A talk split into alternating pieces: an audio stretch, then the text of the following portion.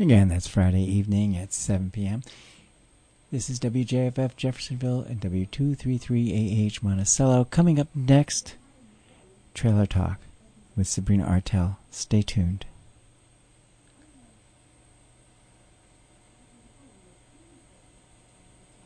WJFF is currently seeking new board members. Perhaps you have experience in human resources, nonprofit administration, finance, marketing, media, or you just love your community radio station and you want to do a bit more. Call us to see if becoming a board member is a good fit for you. 845 482 4141 or email manager at wjffradio.org.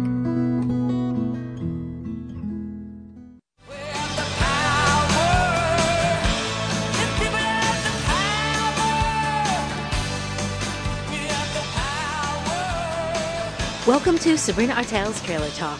I'll bring you all kinds of stories from all kinds of people. Whether it's a live public conversation and we're speaking from the kitchen table of my 1965 Beeline travel trailer, from the studios or on the streets, please sit back and enjoy the conversation right here this time every week. The following road session is from Confluence People, Places, Stories, the Upper Delaware River Watershed, self guided, place based audio tours. The Common Waters Partnership says this about the Upper Delaware River watershed. The Delaware River is a vital economic and recreational resource. Basin wide systems of forests, streams, and wetlands provide habitat for many important wildlife species. It is the only undammed river east of the Mississippi and provides drinking water to over 15 million people, including the cities of New York and Philadelphia. This exceptional waterway is threatened by development. In the last two decades, approximately 20 acres of forest are lost each day in the upper basin. The following conversation takes place in the upper Delaware River watershed. This is all so industrial. It's it really is. What machine is this? Oh, this is an old machine. This is from out of the 20s. And I use this mostly, I have a, a, a miter stone that I use. My name is Kathy Laturnus. I live in Hawley, Pennsylvania, where my studio is, and I am a stone wheel glass cutter. Kathy, what does that mean that you're a stone wheel glass cutter? What is this art? Well, unfortunately, the term glass cutting or a glass cutter has been misinterpreted many, many times. I actually work on a spinning stone wheel that is functioned by a motor. I apply glass to the top of the rotating stone, and by creating different shapes on the top of the stone, I can create different cuts. How did you become interested in glass cutting? Truthfully, I was born into it. My family has been in the glass artistry business for actually I'm the seventh generation glass worker. My ancestors were brought over from Alsace, France around uh, the mid 1800s. I think it was right around 1863. They were um, brought to work in one of the largest glass factories in the country at the time, the Dorflinger Glass Factory in White Mills, which is the town right near us. And I grew up in White Mills. My father was a glass cutter, and I actually trained with him. I did uh, what would be considered a, a proper apprenticeship. Glass cutting itself, if you could describe what that is, what this art form is, this craft, it seems to me, as you mentioned, you're the seventh generation in your family in glass artistry all of the all of my ancestors prior to my father were um, glass blowers and a glass blower is someone who actually takes molten glass on the end of a, a, a, blowing rod and they shape and form the glass and uh, using a, um, a, kiln or an oven. So all of my ancestors prior to, to my dad were all glass blowers. My grandfather did also work as a glass etcher, which is an acid process of decorating the, these blank glass pieces. But glass cutting, I guess the best way to describe what I do would be to literally take you through the steps. I take a hand blown form uh, of plain glass, and we've always preferred to work on uh, nice quality lead crystal. Today in the United States, uh, it is no longer allowed to use um, red lead in the glass making, but they have come up with great batches of glass now that are non lead form and still have beautiful clarity and um, have the same wonderful properties that uh, leaded crystal has had in the past. And so I take a blank piece of glass and I bring it to my work table. Usually, prior to this, I have an idea in my head of what would work on any particular shape or the particular shape I'm working on. And I hand maybe draw out uh, some basic ideas on paper. Then I take uh, a quilt pen with a mixture of um, we use I use latex paint and water and usually add a little bit of dish detergent to make it flow. I start drawing on the glass piece itself with this paint. Patterns have to be marked out very specifically so that lines would meet. If it has to, uh, if it's a cylindrical piece, the piece has to meet at the end. Mm. You know, so that's always important, and uh, there are ways of uh, doing that to, to, make sure that the marking is going to be um, cohesive and and um, going to work on the piece. So I draw the pattern out in the basic pattern, and then that's when I take it to the stone wheels. And usually, say if I'm working on a floral design that's going to have flower and stem and leaves, if you can kind of picture that in your mind, what I do then is I usually start out by cutting my flowers. And I'll cut all the flowers or what and I would use a rounded stone to cut that. And then uh, from there I would I would cut into the glass and to do the stem. And I'm literally building that flower, building that design each step at a time. Sitting in your studio, I see the machines here that you work with, and I'm looking at a work in progress. Could you take us through this piece, this vase that I'm looking at? That, if you could describe what I'm seeing here and, and the process. Well, as you can already see, some of the piece has been worked on. It has some cutting on it already. It is a, truly a work in progress. I have been working on this on and off in the last couple of years, actually. So you can still see the markings. You can see where I divided the piece into three sections, okay, even sections, so that they're they're going to uh, the piece is going to flow properly around the piece. This is a, a really is a beautiful uh, blank. It's a what we would consider a, a barrel type of uh, vase, and it's very thick um, for cutting. So I've got I've got lots of depth to work with if I chose to. And it's a floral designed with a, a pretty elaborate border on the top, which I've I've never done. This is a one of a kind piece. And so what I've done is I've drawn out my stems from where my flowers are going to be and all of my leaf work and I've got some full flowers and some smaller buds on it. And so what I've done first is I have done all of the flower work, okay? This particular flower is not just one where you would actually set the piece right on the stone and leave it there or rock it back and forth. This is kind of sh- all grayed in and, and shaded in. And once my flowers and my buds are all done, this pattern on the top which I wouldn't even know how to describe. Uh, I told you it's unique. This has been done basically the same way with the round stone. Then what I've done is I've changed stones and I've used what's called a miter stone, which means it comes to a sharp point at the top. Okay, one sharp middle middle um, point. And that's what creates by taking the piece of glass and setting the setting the glass on the stone, and then you have to travel with it. And that's a learned experience as well. That doesn't come all that easily. What I do is I've done all my stem work and then I've done the outline for some of my leaf work. And you can see here, I'm using a very, very uh, much finer one. I'm starting the uh, stamen for the flowers here. That is about as far as I've gotten on this piece. What is your relationship to glass and to working with it in this way as you are cutting and as a gl- glass cut artist? Well, I would imagine that most people would think that, you know, pieces would shatter in my hands from time to time or that it could be somewhat of a love-hate relationship because it's it's something that can do you harm, obviously, in its uh, most unpleasant condition. I think the thing that amazes me most about what I do is that if you look at my machinery, which we're here in, our, in my studio, as you said, and it is all hard metal and, and crude and all very industrial looking. And then you take this piece of glass that is going to be turned into something really lovely and pretty to look at. And it's so fascinating to believe that this comes from that. what are the different kinds of cuts The different stones that we we turn up our stones, and when I say stones, they're a flat disc with a hole in the center.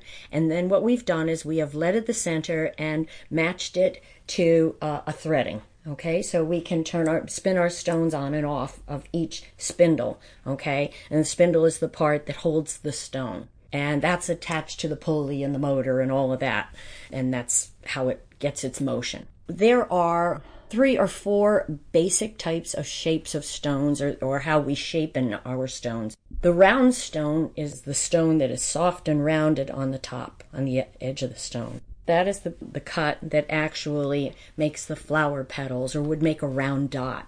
Okay? So if you can imagine that, you can imagine that if you take that round dot that you've applied the glass uh, to the stone and you've created that, then if you rock it back and forth, then you can get an oval.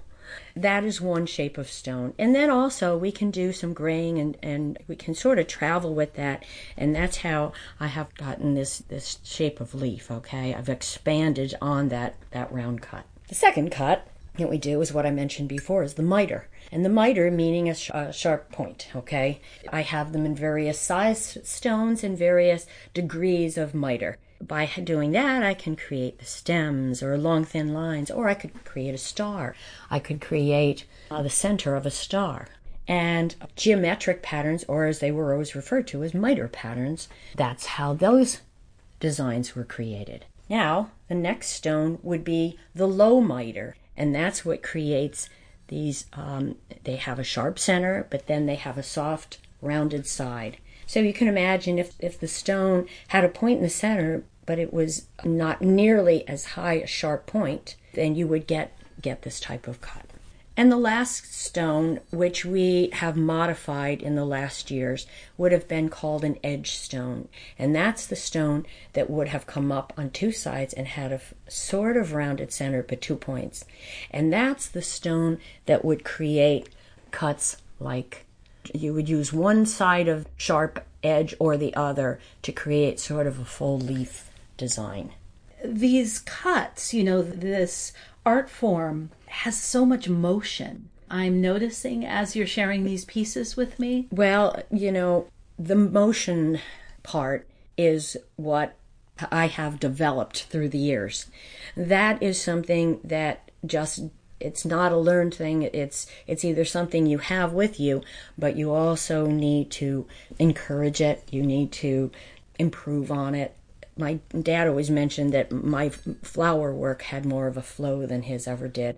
I disagree with that because I, you know, I'm his greatest fan. To me, his work was far superior, and yet he always felt that I was able to to create. I don't know whether it's it's the the female in me or what, but um, that motion, that look of nature that nature had, doesn't just come. You really have to.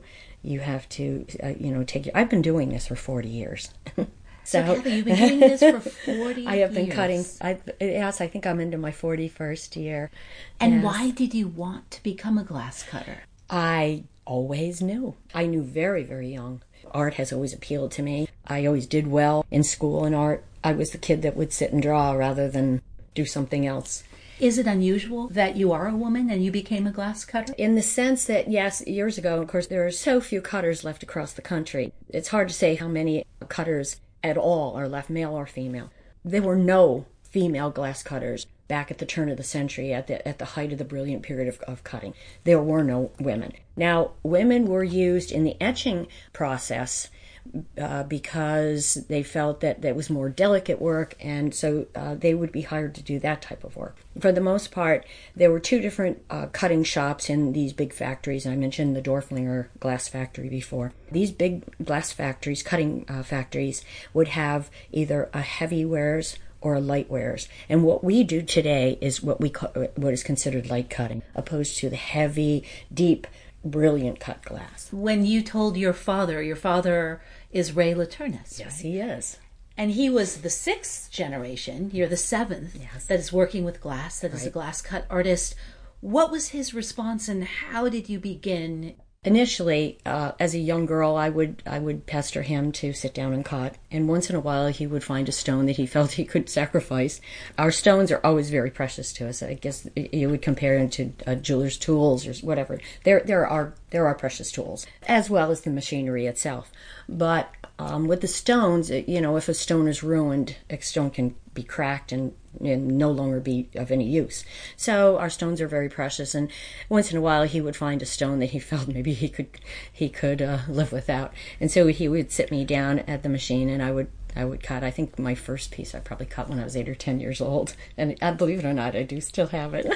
I don't know why. Oh, I'd love to see it. It's pretty primitive, but that's okay. But anyway, um, as I started into my teenage years, um, our high school was uh, very near where the, the shop that my mother and father opened.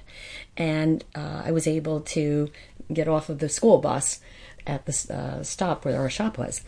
And so I would take the school bus and, and um, show up at the shop many, many, many days of the week. Where and was the shop? It was it was on Wellwood Avenue in Hawley, which is um, between the town of Hawley and Lake Wallenpaupack. I would show up, and uh, finally he started to realize that you know I was either going to be a nuisance to him or else he was going to so show some encouragement, and so he he would start me out with little things, and actually I think really a lot of the first work that I did was polishing the pieces, and that polishing when I say polishing, it's uh, polishing is to bring the grade toned cuts back to uh, more of a clear look to the glass, and um, with light cutting, you only want to emphasize little areas to kind of give a highlight to it, okay? If it's polished, if a light cutting is polished completely, then it's referred to as rock crystal because it, it that's what it appears to be like almost like an ice cube. He would have me polishing for a while, and then, you know, just uh, set me up with a machine once in a while, and I would start to uh, cut some different designs. And he always felt it was important for me not to to allow me the creativity to develop my own patterns. And from my point of view, I felt the same way, but only because I felt it was not uh, right or fair to him to be copying his designs as well. And what distinguishes your designs, your patterns from, for instance, your father's? To be truly honest, I'm sure whatever we have done, it has been done in the past because there were just literally hundreds and hundreds of patterns and designs done by just say one company alone. Whatever uh, design we may come up with, I'm sure it's been done in, in some way or to some degree in the past. As I mentioned before, Dad always felt that my botanicals had a, a different, little different flow to them than his did. He did by far many more uh, geometric designs that appealed to him more than it did to me, although I've done my fair share of them. Dad was uh, best known for a butterfly pattern that he had had designed, and um, it was um, there were customers and friends who chose nothing but the butterfly pattern to collect or to uh, give as gifts. A lot of the, the designs I do have absolutely no florals in them and are just leaf work.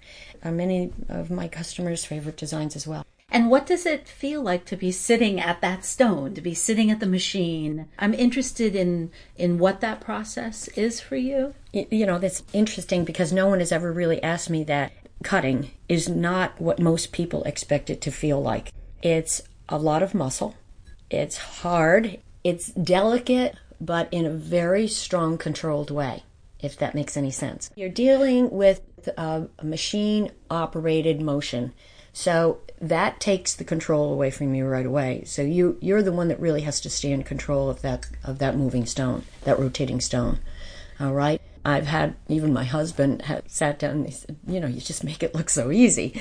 Well, anyone who is proficient at their at their craft, yes, that's you, what they're supposed to do, right? Right. And you mentioned 40 years already you've been doing this. Yeah. How does glass cutting, being a glass cut artist, how does that connect you to your father, Ray Laturnus? How does it connect you to where we are now in your home in Hawley, Pennsylvania, to this area?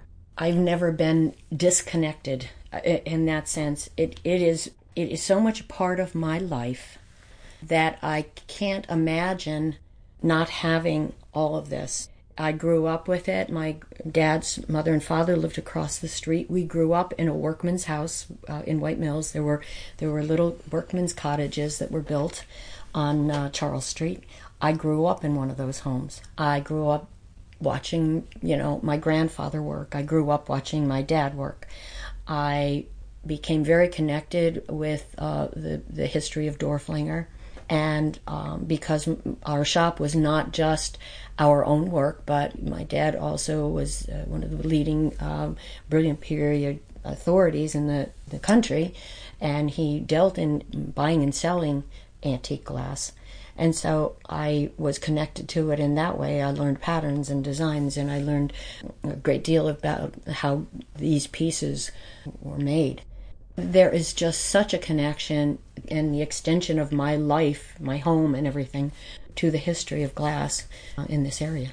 With us today, people ask, Well, are you training anyone? And there again, just as my father was put in the position of not knowing whether someone like myself was going to be committed to taking five or six or seven years to really stay with it, to learn it, and to be giving up some of the most important, you know, components to his livelihood, meaning the machinery and the stones and all that. I'm in the same position today.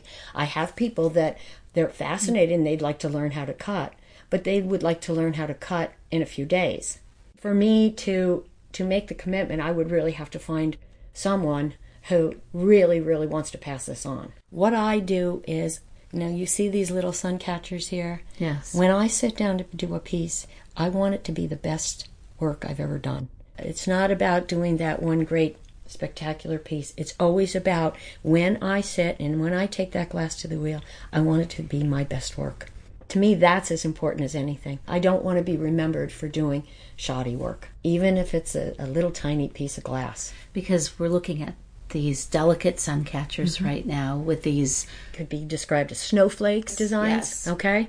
And that's what they're oftentimes uh, related to. As a matter of fact, I've been doing a series now for the last four or five years for the holidays. You're one of the few people left in the country. Certainly, uh, uh how many women? I'm very interested in that as well. I only ever heard of one other woman and I believe she was actually an engraver, and that's something I can touch on too. The terms engraving, etching, and cutting, they're not just terms, they're actual techniques. Someone who etches glass is always working in an acid form, all right? And they use uh, templates and stencils, okay? And there is an area that's waxed out, okay, so that the acid can't eat through the glass, and the area that hasn't been is where the where the acid is applied, and that's how the design is created. An engraver works on either stone wheels or copper wheels, and they always work well, they work under the wheel, and they usually work on very tiny little stones. Copper wheels, oil and carborundum is dripped onto them, and that's the cutting agent. With the stones, the stones actually do the cutting, and water is dripped on to keep the moisture and keep it flowing well. And a cutter works on top of the stone, which means I look through the glass and I set the glass on the top of the stone to get my cut. And I'm wondering if there's something you wanted to share with us about this connection between the past, the present, and the future. I'm here doing this today because of the ancestors that Christian Dorflinger brought over. As the story's told, Christian Dorflinger had three glass factories in the Brooklyn area of New York. And the story is told that his health was declining and he had come to the Pennsylvania country to regain his health. As he did, he became restless and then decided to open this factory in the, in White Mills. He found that you know there were a lot of workers but not skilled workers. So he sent back to France and he brought three families over who he had worked with at the Saint Louis factory. The one family was the Lutz family, one family was the Schultz family, and the other family was the Laturnus family. And these were all uh, skilled glassblowers, and they're referred to as master gaffers. These men brought their families with them. My great great great grandfather was one of them. And so that's how our family was established in White Mills.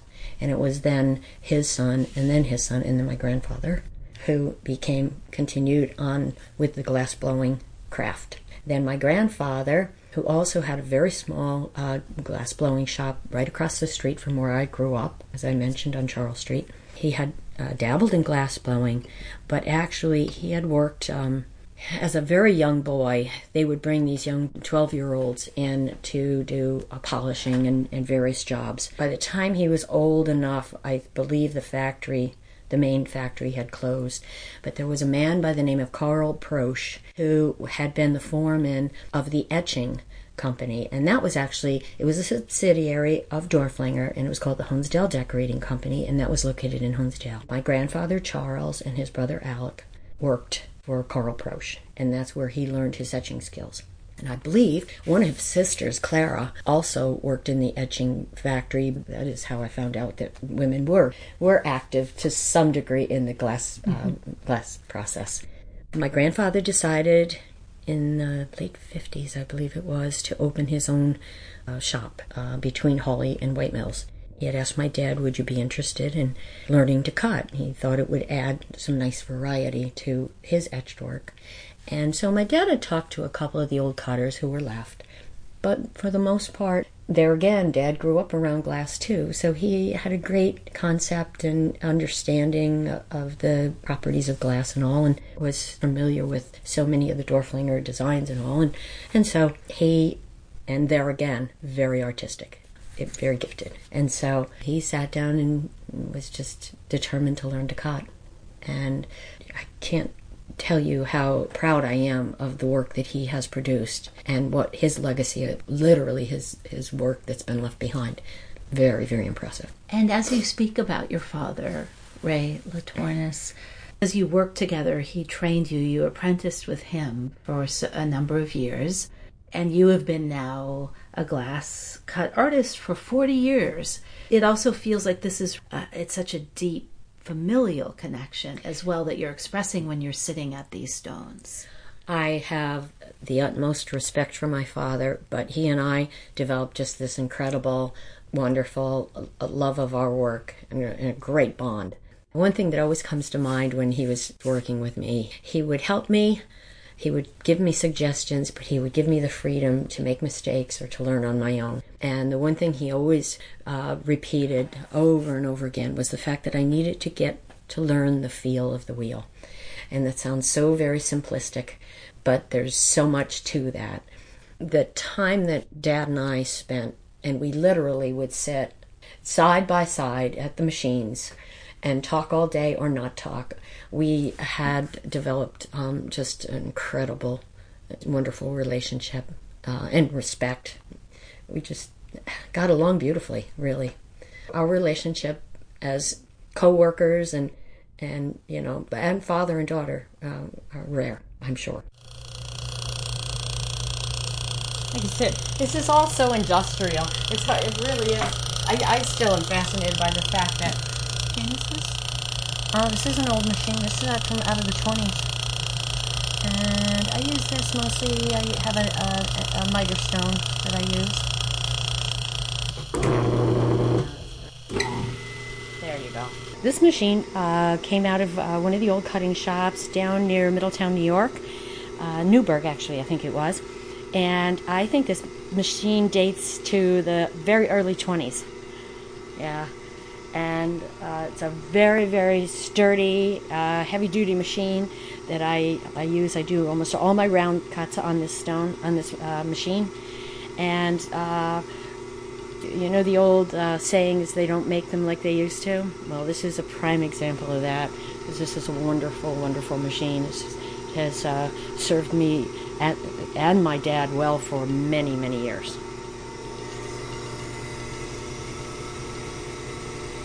you're hearing the machine itself, but when you hear the stone applied to it, it's a completely different sound. Uh, some find it very uncomfortable. I'm speaking with Kathy Laturnus. We are in Hawley, Pennsylvania, in Kathy's studio. She's a stone wheel glass cutter, a glass cut artist. Thank you.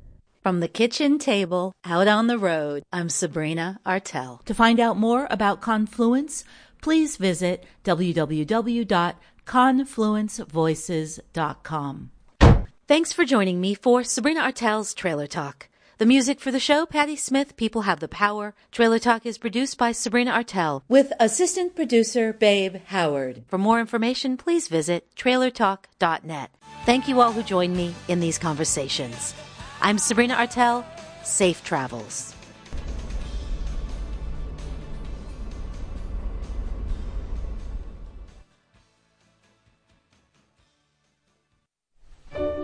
Emanuel Ax performs Haydn's Piano Concerto No. 11 and the Capriccio for Piano and Orchestra by Stravinsky on our next Philharmonic broadcast. I'm Alec Baldwin. Please join me for a program that will also include the first and 41st symphonies by Mozart. Yap